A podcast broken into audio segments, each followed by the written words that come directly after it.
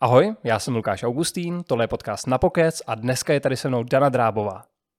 Dobrý den, ahoj. Dobrý den. A jsem moc rád, že jste tady se mnou. Já to rovnou odšpuntuju a zeptám se, jak se cítíte v posledních měsících? Život je čím dál rychlejší, mi připadá, a já taky už to hodně pamatuju, tak zase těch sil není úplně přebytek, ale práce je důležitá, protože lidi se na nás obracejí s různými svými strachy. Ono těch strachů v tom dnešním světě je dost a dost, tak proč k tomu ještě přidávat strach ze záření nebo z něčeho jaderného? Snažíme se jim ulevit, aspoň v tomhle. Jakým způsobem se vám ozývají? Různě. Různě my jsme začali hodně s mým týmem používat sociální sítě a já jsem si nikdy nemyslela, že budu používat. Mimochodem udělám takovou odbočku, jak já jsem se dostala k Facebooku a potom k Twitteru. Zkusila jsem si před kolika, před 6 lety výlet do krajské politiky. Přemluvil mě můj spolužák nebo skoro spolužák z výšky, pan Věšek Michalík, který dělá velmi úspěšného starostu Dolních Břežán, jestli bych nešla na krajskou kandidátku starostů a nezávislých. A já jsem si tak říkala, každá nová zkušenost dobrá, tak jo. Zkušenost to byla k nezaplacení, k tomu ještě možná někdy připlujeme v tom našem rozhovoru, ale oni měli samozřejmě, žádná politická strana se bez toho neobejde, marketéry. Marketéři byli velmi moderní a velmi neformální. Docela se mi ty jejich metody líbily, ale co se mi nelíbilo, nastoupili na mě a říkali, hele, bez Facebooku, no to není možný. Jsem říkal, no ani vidlema se toho nedotknu. Doteď jsem se tomu vyhybala, No to nejde, to ta kampaň nepůjde dělat. No tak dobře. Když se na něco dám, tak v tom chci být profík. Jsem říkala, co mám dělat? No tak profil, k tomu stránka, docela to hezky fungovalo. Pak volby odezněly a já jsem si říkala, no ale teď přece já to nemůžu opustit, ty lidi si tam zvykli chodit, nebylo to moc, nějaký 3-4 tisíce lidí, ale zvykli si tam chodit a já teďka najednou zmizím někde v temnu, oddechla bych si. Ale nepřipadalo mi to fér, no tak hmm. jsem ten Facebook, vždycky jsem tam nějaký moudrý citát nebo něco, pak nějakou fotku, pak nějakou taky myšlenku, náhodou, když mě napadla. K tomu se připojil Twitter, protože eh, mně to připadá jako dobrý zdroj informací. Krátce nikdo nemá moc eh, šanci se tam vykecávat, i když teda teď si lidi zvykli dělat ty dlouhatánský vlákna, což mm-hmm. mi mhm. připadá jako nezdobnost. A Elon Musk to chce dokonce i zavést, aby to byla možnost nějaká placená, jako nadstavba. No, uvidíme, co Elon Musk udělá, jestli to vůbec koupí. Jestli to vůbec koupí, přesně tak. Protože jeho vizionářství je zřejmé jenom jemu. Takže kam směřuje, uvidíme, až tam dosměřuje. Ale eh, tak v každém případě jsem začala ten Twitter taky trošku používat, když už jsem, ho, jsem si ten profil založila, eh, proto, abych já byla informovaná, tak občas jsem tam taky něco strčila. A ono to začalo být docela, nevím proč, co to spustilo už, protože už je to taky 6 let, eh, docela sledované. A pak jsme si řekli na úřadě, že eh, ty, bez těch sociálních sítí se neobejdeme. Aha. Protože dostat rychle něco mezi lidi, eh, to je asi dneska jediná možnost Facebook a ještě spíš Twitter, protože ho používají novináři. No tak e, úřad založil Facebookový profil a Twitterový profil a e, já jsem si řekla, hele, jak, e, protože když občas se podívám třeba na Twitter jiných ministerstev nebo úřadů, tak oni zase těch sledovatelů tolik nemají. Jak to dostat mezi lidi? No tak jsem ten svůj použila jako zesilovač toho úředního. Docela to hezky zafungovalo, ten náš úřední má nějakých 15 tisíc teď, což na úřad není úplně marný. Jestli to náhodou není kvůli vám. Já si myslím, že ty lidi si zvykli, že se tam dostanou k zajímavé informaci a že ten zesilovač fungoval na začátku, to přiznám, fungoval, ale teď už si ten Twitter oficiální státního úřadu pro jadernou bezpečnost žije tak, jak má. Mhm. Když jsme u toho úřadu pro jadernou bezpečnost, jak vypadaly první dny, když Rusko zautočilo na Ukrajinu? Toho zájmu opravdu se zvedla vlna, která ale se v tom veřejném prostoru zvedne vždycky, jakmile se tam objeví něco jako jaderný, záření, mimořádný, nestandardní, tak ta hmm. vlna se zvedne vždycky. My jsme to zažili a to jsme opravdu několik týdnů se střídali ve směnách eh, před 11 eh, lety po havárii v japonské Fukushimě. A tam uh, jsme si zvykli, že ta informační uh, vlna nebo vlna žádostí o informace může být intenzivní.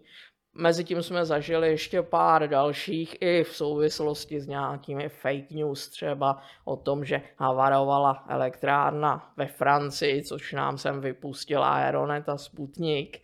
A tak vždycky, když se něco takového objeví a zejména v takových těch e, dezolátských webech nebo uh, sociálních sítích, tak jsme pod palbou dotazu. Ale to je dobře. To je dobře, protože když se lidi zeptají nás, tak se dostanou k relevantní informaci. 20% populace se toho záření prostě bojí. A znova říkám, máme spoustu úkolů, ale jedním z našich úkolů je s tímhle strachem jim trochu pomoci. A k tomu vám používá, k tomu používáte právě ty sociální sítě, protože třeba u vás na Twitteru jsem si všiml, že vždycky na konci příspěvku píšete, že ta situace je normální. Ale kdy, jsme, kdy jsem se třeba bál i já, bylo, když ruská ta invazní armáda obsadila černobylskou elektrárnu a začali tam dělat, začali se zakopávat prostě v lese, který je nejvíc radioaktivní místo na světě. Já jsem se zase eh, až tak moc nebála. Eh, horší situace byla a je na té záporožské elektrárně, protože to jsou provozované bloky. Od Černomylu máme 630 let. Vytvořili jsme si v té naší pravé hemisféře, která pracuje s emocemi a se symboly, eh, z toho eh, Černobylu veliký symbol. Eh, takže obě strany, jak Ukrajina, tak ruští okupanti pracovali se strachem. Hmm. Ale spíš s ním pracovali, než že by se tam mohlo něco vážného stát. Ani těm, co tam hrabali ty zákopy. Ta situace tam není taková jako u nás. Řekněme, že ta intenzita záření je tam desetkrát, dvacetkrát vyšší, než když se tady projdete po Praze. Ale přesto to není nic, co by mohlo někomu způsobit nemoc o záření. To je právě ono, že lidi nejsou dneska informovaní a lidi, kteří se dneska zabývají zářením, jadernou fyzikou a dalšíma tady těma přidruženýma agendama, tak je vlastně málo. A právě jsem se chtěl zeptat, když jste, když jste vystudovala, a, tak um, kolik vás třeba bylo, nebo kolik vás odcházelo ze škol a pracovalo v tom oboru a případně ještě jestli máte tušení, jak to vlastně funguje dneska, jestli těch třeba lidí není hrozný nedostatek na tom trhu pracovním.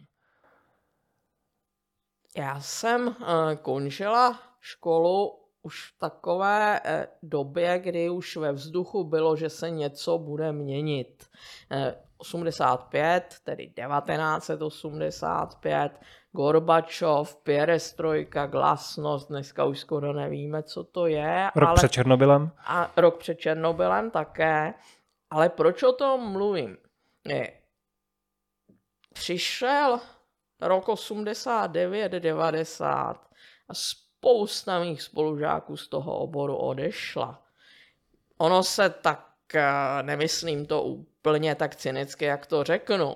U nás na jaderce říká z jaderňáka bankéře uděláš vždycky. Obráceně to nepůjde. Ale v každém případě do toho bankovního sektoru odešlo hodně mých spolužáků, aby se po 20 letech začali vracet do oboru, který vystudovali, hmm. třeba i na nějaké jiné pozice samozřejmě, ale začali se vracet, protože ten finanční sektor je přestal bavit. Hmm. A co tam udrželo vás celou tu dobu? Ta práce uh, od samého začátku byla zajímavá. Nic si jenom vezměte, že 8 měsíců po promoci přišel Černobyl. Tady uh, jsme měřili úplně všechno. Odvody přes mléko až po plzeňské pivo, protože plzeňské pivo potřebovalo uh, vývozní certifikát a vyváželo se tehdy na západ jako jedna z mála věcí, která se od nás vyvážela na západ. A uh, země evropského trhu měly velmi přísné požadavky na dokladování obsahu radionuklidů po Černobyl. Nesmysl to byl. Hmm protože eh, plzeňský prazdroj je založen mimo jiné, kromě umění sládků, na tom, že čerpá vodu z velmi hlubokého vrtu, kam se nemělo to záření jak dostat prostě. No ale my jsme z toho profitovali, protože eh, týden co týden eh, přijel, přijela basa třetinek, my jsme potřebovali čtyři na to, abychom teda eh, změřili, no a zbytek byla taková platba za to měření. Tak to bylo nutné samozřejmě otestovat, jestli náhodou i chuťově to není narušené. Um, Paní Drábová, viděla jste film Selhání vyloučeno nebo Doktor Divnovláska? Doktora Divnovlásku jsem viděla. Selhání vyloučeno to mi nějak mnoho neříká, ale skoro bych řekla, že obojí se týká použití jaderných zbraní. Doktor Divnoláska je úžasný. Film. Je, to je všechno od Kubrika mi přijde, že je úžasný. A právě eh, ten Doktor Divnoláska je o šíleném generálovi, který se izoluje od světa a málem rozpoutá třetí světovou válku. No, skoro to v tom Kremlu teďka máme. Až na to, že to není... Ge- Já vlastně nevím, jakou měl hodnost tom KGB, nějakou určitě, jo. Mně přijde vlastně neuvěřitelný, že v dnešní době má jeden člověk takovouhle neuvěřitelnou moc. A občas mám takovou trudomyslnost, že si říkám, že ty diktatury mají paradoxně hrozně uh, hluboký kořínek. Že v podstatě je to hrozně efektivní způsob, jak udržet uh, ten národ v pozoru. No a zejména ta ruská. Teď se podívejme na to, kolik století vlastně ta nešťastná země má smůlu na šílené vládce, kterým ale nedokáže efektivně odporovat. Hmm. Tam od uh, carů a jejich předchůdců namátkou Ivan Hrozný se nenadarmo jmenoval Hrozný. Eh, vždycky byl jeden gosudar na vrcholu, obklopen nějakou malou skupinou věrných a pak dlouho nic a pak lidi. Hmm. Proto já taky, eh, a vyčítají mi to i na těch sociálních sítích, velmi pečlivě rozlišuju mezi Rusem a Rusákem. Rus to je člověk jako vy nebo já. Se všemi chybami, se všemi dobrými vlastnostmi, ale nějak hodnotově usazený. A pak je Rusák a to je ten establishment. Hmm. Ten establishment mi přijde, že vzniknul někdy kolem roku 1917. Tam mi přijde, že trošku historicky umřela ta naděje na to demokratický hmm. Rusko, když bolševici vlastně byli ve válce s těmi s bílými a se zelenými a to Rusko bylo opravdu rozděleno bojůvkama a dostalo se až k Polsku, potom je vyhnali, potom šli na Ukrajinu, tam je vyhnali, ale ty bolševici nakonec zvítězili, jak dneska víme, ta, hlavně ta bílá armáda byla potom potlačená to mi přišlo, že byl začátek konce, protože tam začaly ty deprese, o tom víc než dost říká kniha třeba od Solženici na soustroví Gulag a tam trošku se obávám, že umřela ta naděje.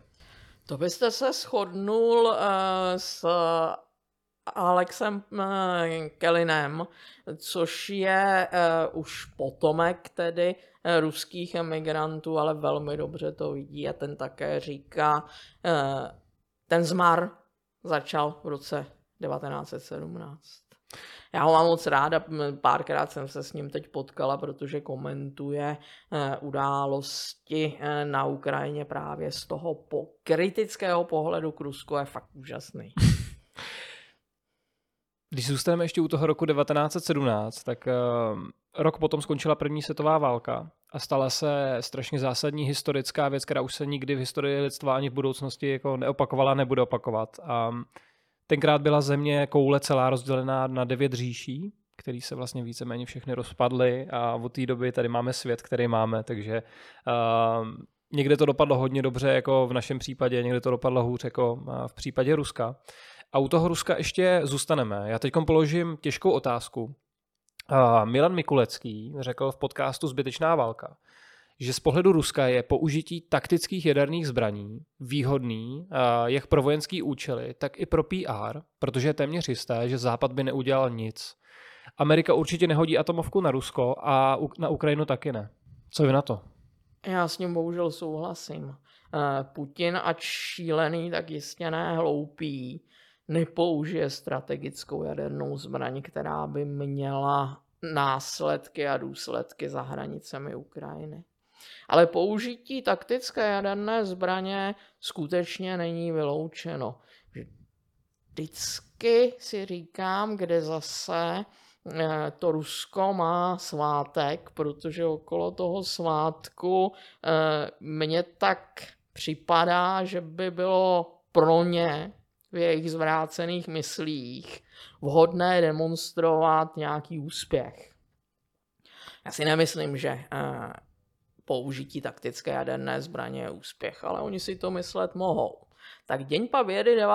května to nebyl, tam uh, se to obešlo jenom slaboduchým Putinovým projevem. Ale teď se nám blíží Deň rasy 12. června tak doufáme, že ani tento nebude a projev bude stejně slaboduchý. Tím se dostáváme k tomu, jaký to je, když dopadne někde jaderná hlavice. Um, ono těch druhů je samozřejmě hrozně moc, ale dá se říct, že většina, pokud se nebavíme o car bombě, tak má většinou lokální uh, účinek a lidi v podstatě v okolí několika desítek kilometrů už se nemusí bát? Použití taktické jaderné zbraně o um, mocnosti řekněme, jedné kilotuny. Jenom pro představu, ta v Hirošimě měla mocnost 15 kilotun, ale to už je spíše vrchní hranice toho, co se považuje za tu taktickou jadernou zbraň. Spíše je to půl kilotuny, kilotuna, něco takového. Eh, tak znamená totální destrukce tak do 3 až 5 kilometrů tlakovou tepelnou vlnou, okamžitým zářením ale eh, na vzdálenost větší než 10 eh, či 20 kilometrů už ty následky nebudou nikterak dramatické. Existuje i něco jako protilátka na atomovku? Existuje nějaký třeba rostok, který se střelí do toho epicentra toho výbuchu a ono to pomáhá s, tou, s tím ničením eh, toho záření? Ne. Nic takového neexistuje, se zářením eh, toho eh, mnoho nenaděláme, to prostě podléhá přírodním zákonům, zákonu radioaktivního rozpadu a ten neumíme ovlivnit. Vůbec. Ano, jsou některé speciální případy, když třeba dojde ke kontaminaci céziem 137, eh, přijetím potravy nebo ranou řeznou mm-hmm. v nějakém kontaminovaném prostředí, tak existuje takzvaná berlínská motř, která pomůže to cézium z těla vyloučit. Existuje velmi specifický, mm, jak to říct, zase případ, eh, kdy eh, se ve vzduchu vyskytnou vysoké koncentrace jodu 131. Hodně jsme o tom mluvili a hodně o tom po každé musíme mluvit, protože proti tomu se bránit dá. Ten jod 131 se kumuluje ve štítné žláze a tím pádem ji může velmi silně ozářit. A dokážeme tomu zabránit tak, že včas spolkneme stabilní jód. Stabilní jód nejčastěji jody draselný, ale může to být i speciálně naředěná obyčejná jodová tinktura. Eh, nedoporučuji, protože musí být opravdu naředěná. Udělám poznámku pod čarou. Eh, po Černobylu eh, se tady jod nedistribuoval mezi lidi. Mělo to svůj dobrý důvod, ty koncentrace nebyly takové, aby to bylo potřeba. Ale na druhou stranu lidi, jak poslouchali Svobodnou Evropu a Hlas Ameriky, tak se doslechli, že je to vhodné a bylo pár případů, kdy se ten ředěné jodové tinktury fakt napily. Ono ne, že by je to těžce poškodilo, ale popálené hlasivky z toho byly. Hmm. Tak, takže jsme se dostali k tomu, že univerzální antidotum e, proti záření neexistuje. Ještě jedna poznámka pod čarou. Ti vojáci, e, kteří sloužili Eh, jako pozorovatelé při eh, zkoumání důsledků výbuchů těch velkých strategických zbraní, zejména v 50. 60. letech. Manhattan Project třeba. Třeba. To bylo ještě, ale ještě o něco dřív. Eh, Manhattan Project to byla druhá světová válka. V rámci tohohle projektu byly právě vytvořeny bomby chlapeček a tlouštík uh-huh. na použití v Hirošimě a Nagasaki.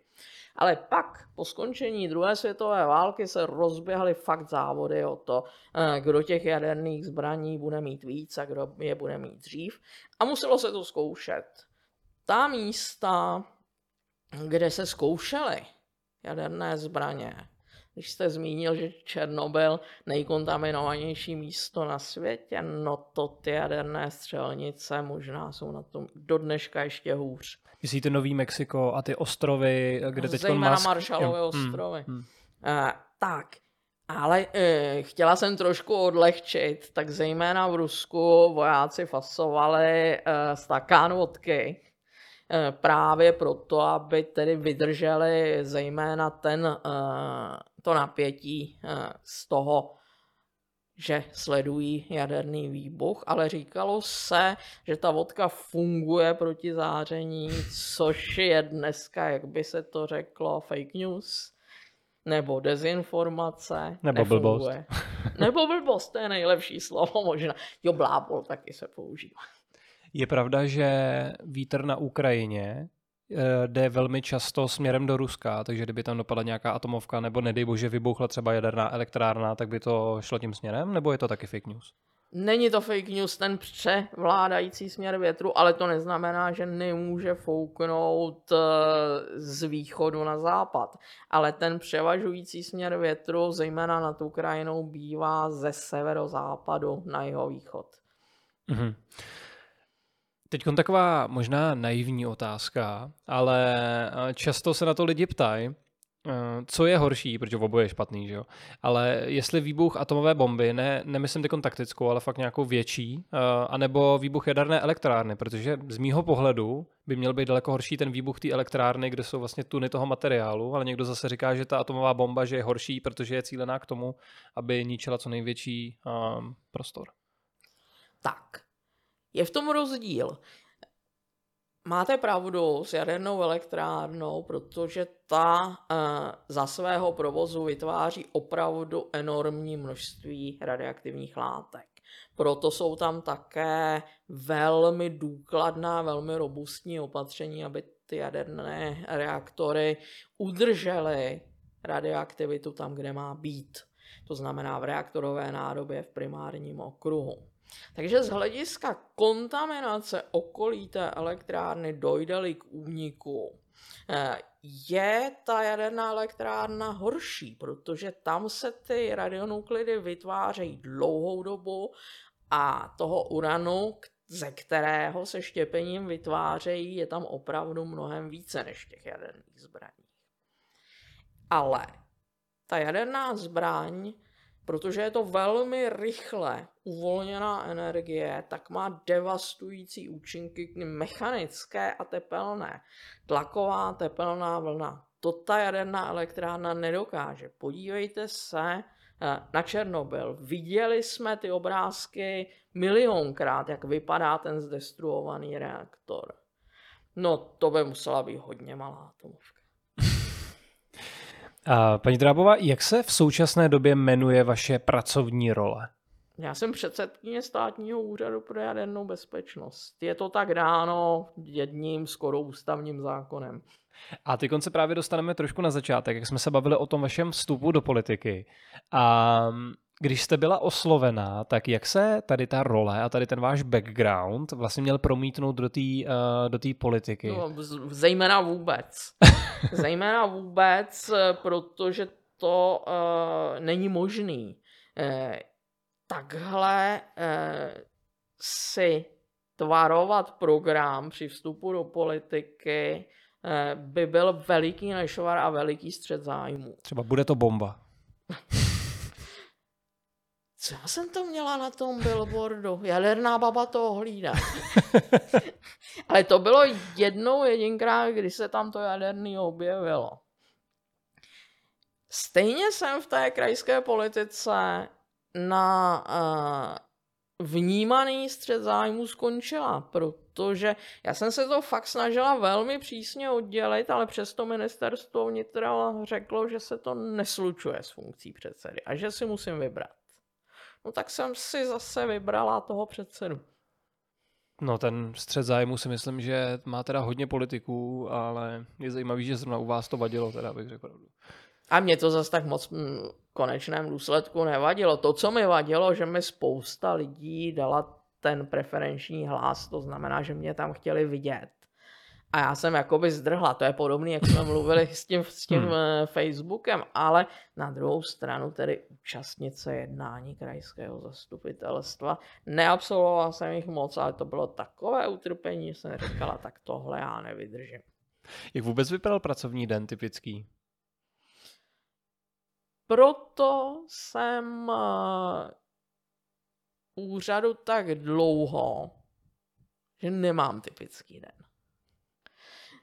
já eh, opravdu nedovedu eh, a dostávám na to tu otázku často popsat typický den předsedy úřadu. Možná, že existuje. Ale... Jo, pardon, já jsem myslel právě naopak spíš v té politice, protože já si to úplně jako neumím představit, jak ti politici, eh, když opravdu vykonáváte tu veřejnou funkci, tak co se jako dělá přes ten den? Já jsem vlastně s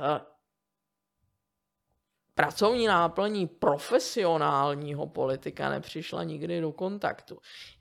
Protože eh, i v Pišelích, kde 10 let dělám místo starostku a zastupitelstvu jsem tam od roku 1998, eh, tak jsem vždycky byla takzvaný neuvolněný zastupitel. To znamená, že eh, dělám, co je potřeba mimo svoji standardní práci mimo svoje zaměstnání. A není to nikterak systematické. Dělám prostě to, co je potřeba, dohodneme se, že je potřeba jít na kontrolní den na stavbu, jdu na kontrolní den na stavbu. E, podobně.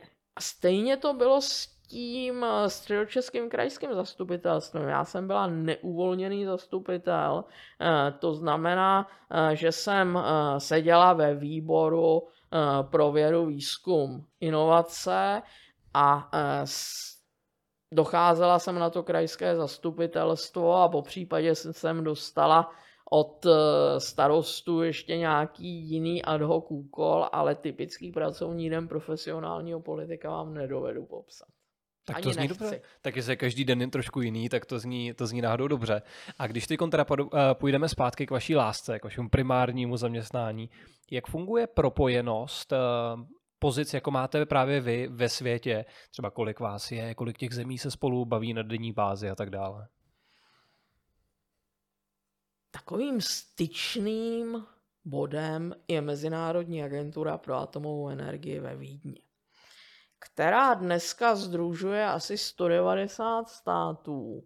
To znamená, ve 190 státech existuje nějaký podobný úřad, jako je státní úřad pro jadernou bezpečnost v Česku. Valná většina z nich se zabývá regulací rizik jaderných technologií v medicíně, v průmyslu, v zemědělství, prostě let kde. Protože jaderné elektrárny, ty má z těch 190 33 zemí. Což zase není tak moc. Těhle těch 33 zemí eh, se eh, pravidelně na eh, různých úrovních potkává o reprezentanti těchto zemí, ale nejenom státní dozory, ale i z průmyslu, protože existuje málo oborů, které mají tak silné mezinárodní vazby. Takže existuje řada mezinárodních asociací, eh, třeba v Evropě existuje takzvaná VENRA, což je asociace evropských jaderných dozorů. Ona tak vznikla. Ale dneska už eh, v téhle asociaci jsou prakticky všechny jaderné dozory v Evropě. Ono také, co je západ a co je východ. Venra se zabývá právě bližšími specifikacemi a bližšími vazbami mezi eh, těmi evropskými jadernými zeměmi. Takže pravidelně se potkáváme dvakrát do roka na neformálním zasedání, protože je to asociace předsedů těch dozorů. Fyzicky se potkáváte nebo Fyzicky online? se potkáváme. Zase eh, ta uplynulá doba tomu nepřála, ale už jsme se k tomu zase vrátili. Ono je zajímavé, mimochodem trošku zase odběhnu, jak všechny eh, ty videokonferenční nástroje vám ten svět zefektivní a odličtí. Takže co si řeknete u kafe na osobním jednání, to se prostě přes ten Webex nebo Teamsy neřekne. Hmm. A ono to chybí. Evropská unie má vysokou skupinu pro jadernou bezpečnost, ta tedy eh, funguje ne tak neformálně jako zmíněná Venra, tam jednotlivé státy opravdu delegují své členy. A, a tahle ta vysoká skupina pro jadernou bezpečnost se teď v poslední době také hodně zabývala situací na Ukrajině, i když my té Ukrajině nedovedeme pomoci v té jaderné oblasti. Tam se musíme jenom spoléhat na to, že respekt Eh, k té energii, se kterou eh, zacházíme v případě jaderných elektráren, bude i u Rusáků natolik velký, že nic neprovedou. Jo, tak oni to velmi respektují, třeba jak to bombardovali v Záporoží, ty si opravdu dávají uh, pozor. Um, Teď se zeptám trošku znovu laicky. Vy jste zmiňovala teda 190 zemí, že tam je, z toho, že 33 mají jaderné elektrárny. A na světě je teď okolo zhruba 440 jaderných tak. elektráren. Uh, věděla byste, kolik procent uh, vlastně elektřiny produkují pro naší planetu? Zhruba 11% světové poptávky po elektřině, což není tak mnoho, jak bychom si asi měli přát, protože je to fakt nízkoemisní elektřina takový vrchol zatím ty eh, jaderné elektrárny zažily někdy v roce 1995, kdy pokrývaly 18 hmm. Není to tím, když se podíváte do statistik, tak eh, ta vyrobená elektřina, to množství se rok od roku moc neliší, neklesá. Ale eh, roste výroba zejména v uhelných elektrárnách a tím pádem ten uh, relativní podíl těch jaderných elektráren jde dolů. Já jsem si vždycky říkal, proč eh, třeba v Africe, když je miliarda lidí a kde je obrovská bída, hladomor, hyperinflace a tyhle věci, proč se nevezme ta pitomá Sahara a neudělá se tam tolik solárních panelů, který by vlastně zásobili obrovskou část světa? Určitě by se našla místa, ale zejména okrajová místa Sahary, kde by to šlo. Sahara vlastní je jedno z nejméně vhodných míst pro solární panely. Oni totiž nemají rády vysoké teploty. a e, nemají rády to, že se práší. Tak to by určitě nějaký chytrý mozky vyřešili, nějakým stěračem Možná a ano, chlazením. ale fakt nejlepší místo pro fotovoltaický panel je tibetská náhorní plošina. Jak to? Hodně tam svítí sluníčko intenzivně, ale ty teploty nejsou vysoké ani v létě a nepráší se tam. A je tam už něco takového? To netuším, protože do Tibetu se dostat, takže to můj velký sen není nic snadného. Tak po natáčení tam zajedeme a rozjedeme biznes, No, ne? tak můžeme. tak jo. Um, vy jste zmiňovala, mm, já se vrátím ještě zpátky k tomu, jak fungujete mezinárodně. Takže to zní, že v podstatě, když budu pracovat v úřadě pro jadernou bezpečnost, tak budu mít spoustu super služebek po celém světě. To určitě ano. A To kam se, určitě ano. kde jste byla za poslední dobu? No tak za poslední dobu, mm, před 14 dny jsem se vrátila z Tokia, hodně jezdím do Vídně, hodně jezdím do Bruselu, hodně jezdím do Paříže, i když tam už jsem poslední čtyři roky vlastně nebyla.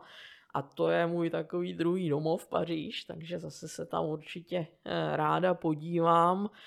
Ale eh, právě eh, s expertními misemi Mezinárodní atomové agentury jsem se podívala i eh, do takových zemí, jako je právě Čína nebo Střední Asie, Uzbekistán, Kazachstán, v Pakistánu jsem byla. Let's kde. Není to špatná práce. No, to si, to si říkám. A co Rusko vlastně? Co ruští kolegové? Přestala ta komunikace, když vypukla ta válka?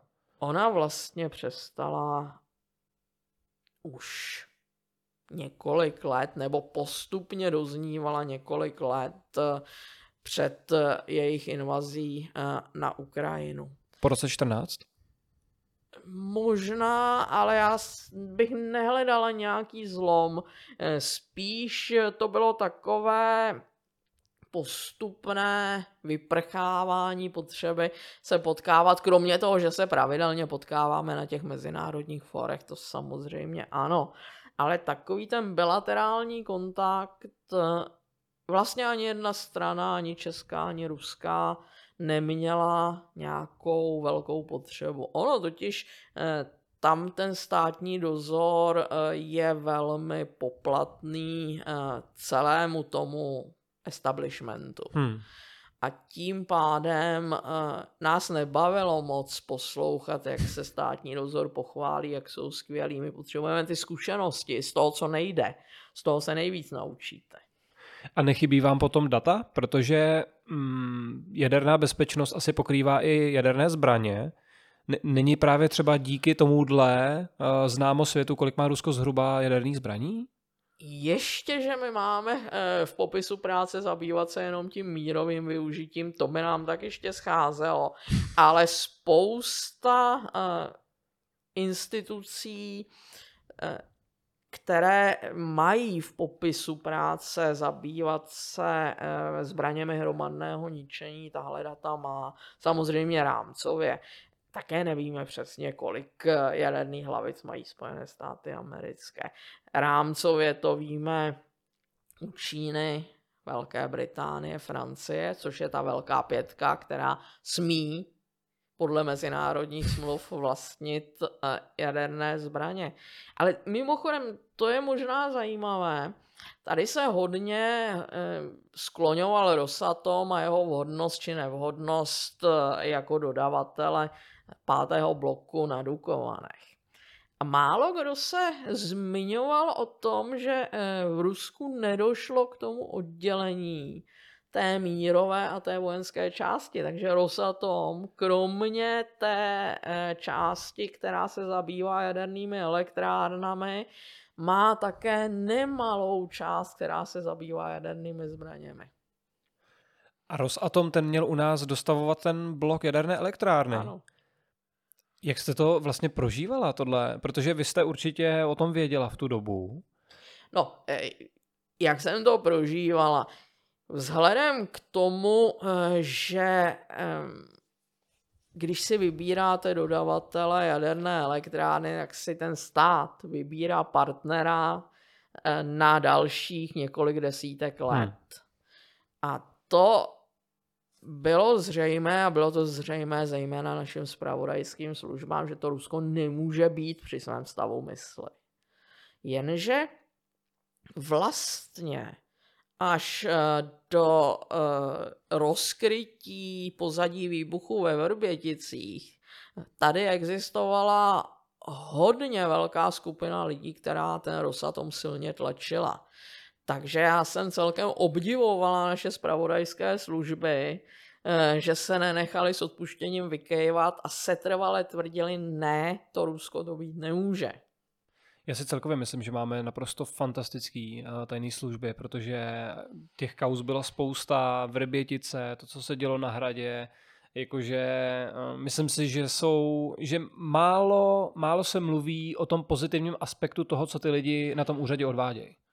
Jasně, ale to vyplývá z toho, že špion má takovou konotaci. Vždycky měl. A není to spravedlivý, protože hmm. bez jejich práce eh, bychom byli více slepí a více hluší, než jsme. Si musím pozvat někoho z toho úřadu eh, do podcastu. Něco z toho špiona dostanu. A my jsme se předtím bavili o těch eh, vašich kolegách a Oleh Korykov řekl v rozhovoru eh, s deníkem N s Petrou Procházkovou konkrétně, že mezinárodní systém jaderné bezpečnosti nefunguje. Co to znamená?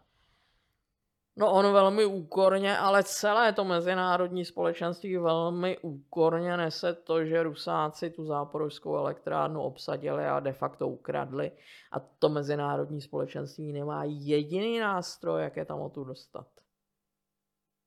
To je všechno, co ti myslel, myslíte? Já si myslím, že ano. Jako tohle to mi právě přijde strašně absurdní. Stejně jako ta kauza docela nedávná, kdy, kdy vyšlo to, kolik toho eh, Rusáci odvezli z, z Černobylu, jako co se týče vybavení. Já si říkám, kolik toho ta jaderná elektrárna vlastně ještě snese, protože jelo se tam na autopilot, hmm. odvezli strašně moc důležitého vybavení, ale ta elektrárna pořád jede, jak je to možný? Černobyl, to už jsme si zase řekli, eh, je odstavená jaderná elektrárna, je v demontáži. Ne, že by se eh, s ní nemělo zacházet, musí se s ní zacházet hmm. s veškerým respektem ale rozhodně tam nemůže dojít k tomu, že se tam rozběhne štěpná reakce sama od sebe. Takže to nebylo nebezpečné, když to odvezli? Bylo to barbarský. Hmm. Ale vzhledem k tomu, že vidíme, že Rusák ukradne všechno od eh, stíhačky po záchodovou mísu, no tak nás to vlastně ani nemůže překvapovat. Eh, Dano, já se ještě říkám, když jste v oboru, který vzbuzuje emoce, zároveň je velmi jako intelektuálně náročný, tak eh, jak potom vy vypínáte a co vám pomáhá, abyste se cítila dobře, když, abyste utekla ze všeho toho stresu? Já moc ráda prostě jen tak chodím krajinou a na nic nemyslím, v podstatě jenom vnímám přírodu. Ráda si přečtu dobrou knížku, ráda si poslechnu Edith Piaf a dám si k tomu dneska už ku podivu ne červené, nějak mi přestalo s věkem chutnat, ale výborné bílé to taky jistí. Jaký knížky ráda čtete? Máte nějakou oblíbenou? Moje Oblíbená knížka Egyptian Sinuhe, to už ale od mládí. A taky Malý princ a vůbec Saint-Exupéry a jeho citadela třeba, to je taková vlastně meditační knížka. Tak to máme úplně stejný. A ty, ty, ty místa třeba v České republice máte nějaký, který ráda navštěvujete, kde je to fakt super? Já mám ráda to moje posázaví, tam vždycky najdu něco nového. Teď jsme s naší starostkou začali objevovat staré cesty, které už dneska v té krajině vidět nejsou, ale na starých mapách eh, se ještě dají najít, tak eh, jsme si řekli, že některé zkusíme obnovit, pokud to bude průchozí. A eh, v poslední době jsem objevila České středohoří a to je fantastická krajina. Tedy. Tohle to mě vždycky jako nabudí a hned bych někam šel se projít. A říkám si, jestli u vás v okolí píše, jestli se tam máte nějaký cyklostezky. Který... No máme, máme. A kam až vedou? Krásný. Třeba do Vídně za kolegama? No určitě byste se nějak dostal, ale spíše to ta posázavská, to znamená třeba do, do Sázavy samotné ke klášteru, což je nějakých 25, já to chodím pěšky, Colorado nemám. ale cyklostezka tam vede moc pěkná. Uh, Tak možná vyměníme teda uh, ten Tibet a zůstaneme tady v České republice, když na tím tak přemýšlím. Proč ne oboj? a ještě mám jednu poslední otázku na závěr, takovou teda ale hodně z sci-fi. Ale na světě existuje tisíce těch atomových bomb, ale zajímalo by mě, pokud se nějaká odpálí, jestli vůbec ten svět má čas zareagovat a nějakým způsobem jí sestřelit, protože my máme tisíce satelitů na oběžné dráze, určitě spousta z nich to monitoruje, ale co kdyby došlo k tomu nejhoršímu? Má lidstvo vlastně šanci, má nějaký reakční čas, třeba 5-10 minut s tím něco udělat? Země jako Spojené státy nebo Izrael, tak mají ty protiraketové deštníky. Eh, částečně možná je pokrytá i Evropa, ale já tu vojenskou část nemám ráda, tak to moc nevím. Ale kdyby nastala ta velmi nepravděpodobná, ale z těch nepravděpodobných nejpravděpodobnější situace, že by e, Rusák tu atomovku odpálil a, a mířila na Spojené státy, tak Spojené státy to zvládnou. Tak já jsem říkal, že to je poslední otázka, lhal jsem, mám ještě jednu, omlouvám se, ale um, vaše taková message často je, že opravdu uklidňujete ty lidi, ať už je to v televizi, ať už je to na Twitteru nebo kdekoliv jinde, tak uh, pojďte dát ještě teď do éteru nějakou zprávu, uh, kterou byste chtěla vzkázat co nejvíc lidem. Všechno bude jak má být a bude to dobrý. Krásný zakončení. Dano, díky moc za rozhovor. Děkuji za pozvání.